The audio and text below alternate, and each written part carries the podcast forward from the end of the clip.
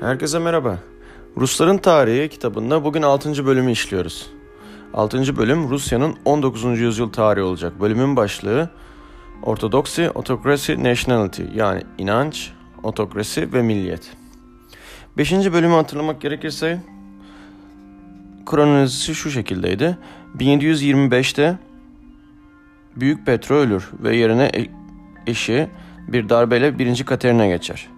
1741'de Elizabeth darbesi olur ve Elizabeth başa geçer. 1762'de 2. Katerina yapmış olduğu darbeyle iktidarı eline alır. 1767'de yeni bir anayasa için hazırlık yapılır ama başarılı olamaz. 1768 ile 74 arasında Osmanlılarla savaş olur. Kırım'ı alırlar. 1773'te Pugaçov isyan dediğimiz serflerin başlattığı yani köylülerin başlattığı bir isyan olur ama köylüler başarısız olur. 1783'te Kırım'ı resmen ilhak ederler. 1785'te yerel yönetimlerin gücünü arttırmak için yasalar çıkarılır. 1787 ile 92'de tekrar Osmanlı ile savaş. 1788 ile 90'da İsveç ile savaş olur. 1796'da 2. Katerina ölür. Rusya'nın 19. yüzyılından bahsedeceğimi söyledim. 19. yüzyılın kaderini Napolyon ile savaş belirleyecekti. Napolyon şöyle söylemişti. Bu barbarları geldikleri buz diyarına geri göndermeli ve Avrupa meselelerine karışmalarını engellemeliyiz. Ve bu fikirde olan Napolyon 1812'de Rusya'ya saldırır. O sırada Rusya'nın başında Çar 1. Alexander vardır. Çar 1. Alexander'a yardım edecek iki unsur General Kış yani komutan kış mevsim olarak kış ve Rusya anıdır. Yani ne demek bu?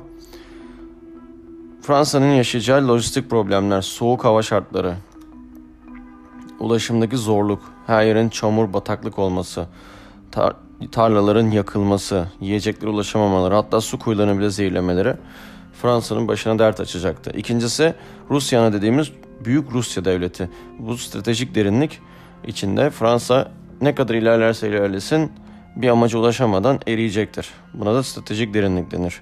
Ve bu iki unsur Rusya'ya yardım edecektir. Nitekim Borodino Savaşı dediğimiz savaşta Napolyon ordusunun 1 bölü 3'ünü kaybeder. Gene de devam eder. Moskova'ya girer ama Moskova terk edilmiş olarak bulur. Yakılıp yıkılmıştır. Yol boyunca Cossacks dediğimiz düzensiz birliklerin, gerillaların saldırılarına uğrar. Açlıklarla, hastalıklarla baş etmeye çalışır. En sonunda Napolyon 685 bin adamıyla başladığı bu seferden 23 bin kişiyle geri döner. Bunun üzerine, bu yenilginin üzerine Prusya, Avusturya ve Ruslar doğudan, İngiliz ve İspanyol Portekizler de batıdan Fransa'ya saldırırlar ve Paris'e girerler. Napolyon Elba Adası'na gönderilir. Daha sonra Elba Adası'ndan kaçıp tekrar geri gelecektir. Yapılan Waterloo Savaşı'nda tamamen Napolyon artık yenilecektir. Rus askerleri bu ilk seferde Şanzelize'dedir. Fransa başarıya ulaşacağını düşünürken kendi başkentinde Rus askerlerini avramak zorunda kalmıştır. Ve 1. Alexander için Napolyon'un yenilme, yen, yenmiş olması olunması bir yüzyıldır yapılan reformların işe yaradığını ve Rusların yenilmez oldukları algısına yol açmıştı. Gene de Fransız ihtilalinin getirdiği ideolojik fikirler eğitimli sınıfı etkiliyordu. Bu yüzden 1825'te meşrutiyet hatta bazıları cumhuriyet isteğiyle bir araya geldiler ve bu grup bir darbe girişimi için planlar yaptı. Tam o sırada Alexander hastalıktan, tifustan öldü. Gene de bu planı gerçekleştirmeye karar verdiler. Ama başa geçen 1. Nikolas asker olarak eğitilmişti. Nitekim sokağa çıkan isyancıları top atışıyla yok etti. Çoğunu yakaladı, idam etti ve birçoğunu da Sibirya'ya gönderdi. 1825 Decembrist ayaklanması bastırılmıştı ve 1. Nikolay bir asker gibi savaşarak tahta çıkmıştı. Ve 1. Nikolay demir yumruğuna baskı kurmak için tüm grupların üzerine indirecekti. Bir polis devleti kurdu ve muhalifleri bastırdı. Eğitimde Rus ideallerini yerleştirmek, yabancı etkilerden korumak için milliyet kavramını yarattı. Formül şuydu. İnanç, otokrasi, milliyet. Rusya batının bir taklidi olmayacaktı. Ona göre Tanrı Rusya'nın Rusya olmasını istemişti. Ve bunun için otokrasi, Ortodoks Hristiyanlığın yerleşmesi için de otokrasinin yöntemlerine başvuracaktı. Otokrasinin baskıcılığına başvuracaktı. Ve dediği şuydu. Tek inanç, tek millet ve tek Rusya. Ve Russification dediğimiz Ruslaşma başladı. Fethettikleri Polonya'nın topraklarında, Ukrayna'nın topraklarında, Litvanya topraklarında Rusçayı zorla öğretmeye başladı. Onlara Rus kimliğini aşılamaya çalıştı. Katoliklere baskı uyguladı. Ve yabancı gözlemciler şöyle söylüyorlar Rusya söylemişlerdi Rusya için. Bu imparatorluk koca bir hapishane ve anahtarını imparator taşıyor. Jandarma kuvvetleri ve gizli polis kurdu.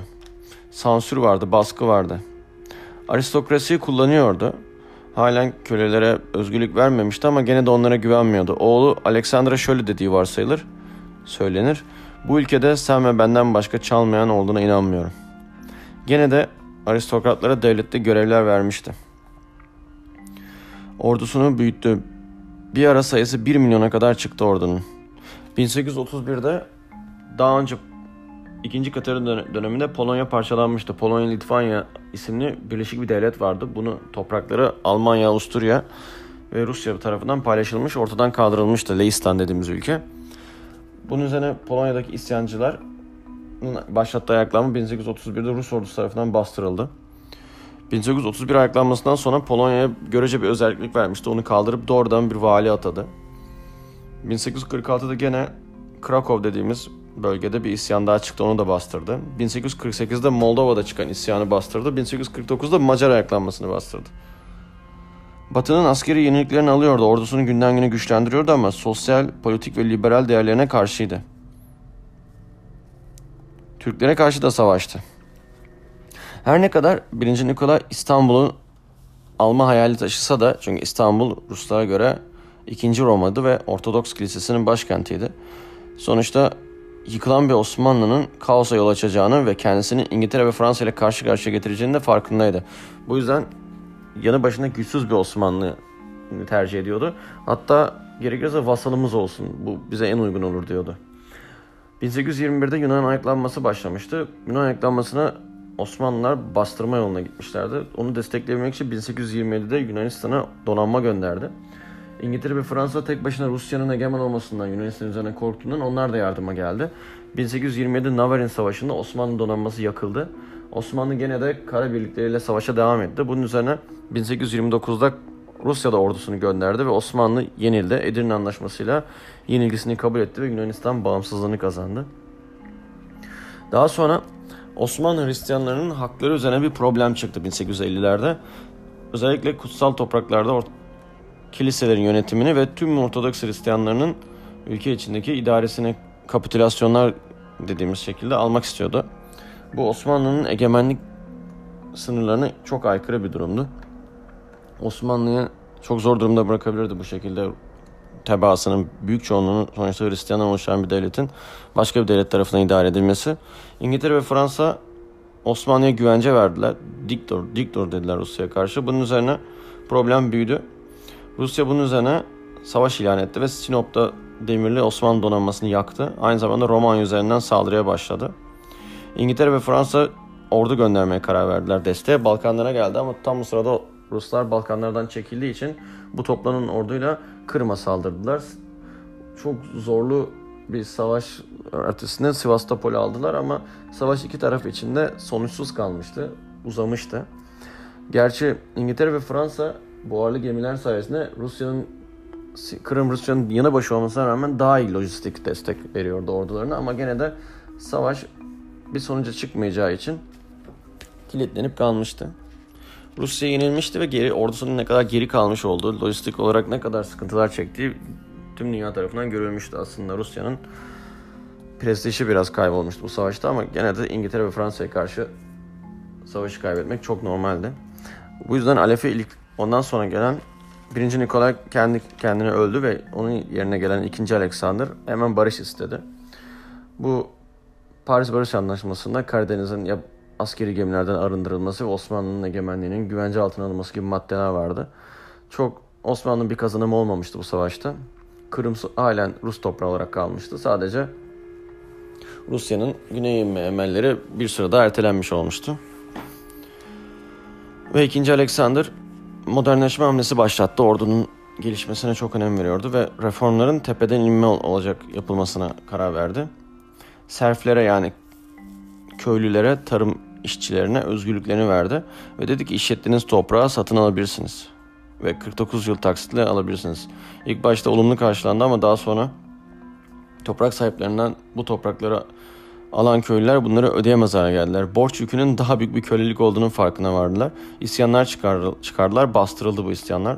Aynı şekilde toprak sahipleri de topraklarını kaybetmişlerdi. Aldıkları paraları da çoğu vergi olarak Moskova, St. Petersburg'a gidiyordu. Onlar da mutsuzdu. Bu sıkıntıları çözmek için yerel konseyler kuruldu. Rusya'nın o dönem 19. yüzyıldaki en önemli gelişmeleri şehirleşmenin artmasıydı. Şehirleşme ve sanayinin büyümesi. Ve şehirli bir tüccar sınıfı doğmuştu. Reformlar döneminde üniversiteler serbest bırakılmıştı. Görece bir özgürlük vardı. Artık ifade özgürlüğü daha yaygınlaşmıştı. İnsanlar eğitimli nüfus büyüyordu. Eğitimli kadrolar, eğitimli subayların büyümesi bir toplumu ileri götüren bir şey ama aynı zamanda farklı ideolojileri ve fikirlere açık toplumda kesimler olması da olası iç kargaşaları da yol açan bir etkendir. Yani aslında bir ikilemdir. Toplumu eğitmek toplumu ileri götürür ama iç problemlere de yol açabilir. Ve bunu yaşayacaktı Rusya. Orta bir sınıf doğmuştu. Kadınlar bile hak talep ediyordu. O dönem için çok ileri bir şey olduğu için kadınlar bile dedim. Sosyalist fikirler doğuyordu. Yeni bir anayasa için çalışma sözünü vermişti İkinci Alexander ama daha henüz olmayacaktı bu. Ve sosyalist fikirler içinde bir araya gelen bir grup ikinci Alexander'a suikast düzenledi. Ve öldürdüler onu. Oğlu başa gelen 3. Alexander bunun üzerine baskıları tekrar başladı. Yahudilere eziyet etti. Birçok Yahudi'yi sürgün ettiler. Vergi yüküyle halkı boğdu. 1891 kıt, kıtlığına yol açtı. 1894'te 3. Alexander öldü ve yerine son Çar, son Romanov, 2. Nikolay çıktı. Ondan şu bekleniyordu. Petro'nun iradesi, Katerina'nın zekası, 2. Alexander'ın reformculuğu, 1. Nikolay'ın demir yumruğuna ihtiyaç vardı. Ama o taht töreninde kuzenine şöyle soruyordu. Şimdi bana ve Rusya ne olacak? Sanayi işçileri, köylüler hatta polis bile devrimci fikirlerden etkileniyordu. Marksizm, Engels'in fikirleri Rusya'ya ulaşmıştı. Halk artık patlamak üzereydi. Ve bu patlamaya şu yol açacaktı. Doğu sınırında Mançurya'nın kontrolü üzerine Japonya ile gerilim artmıştı ve gerilim en sonunda çatışmalara yol açtı 1904'te. 1905'te Rus donanmasının gelmesiyle büyük bir savaş oldu ve Japonya bu savaşı kazandı.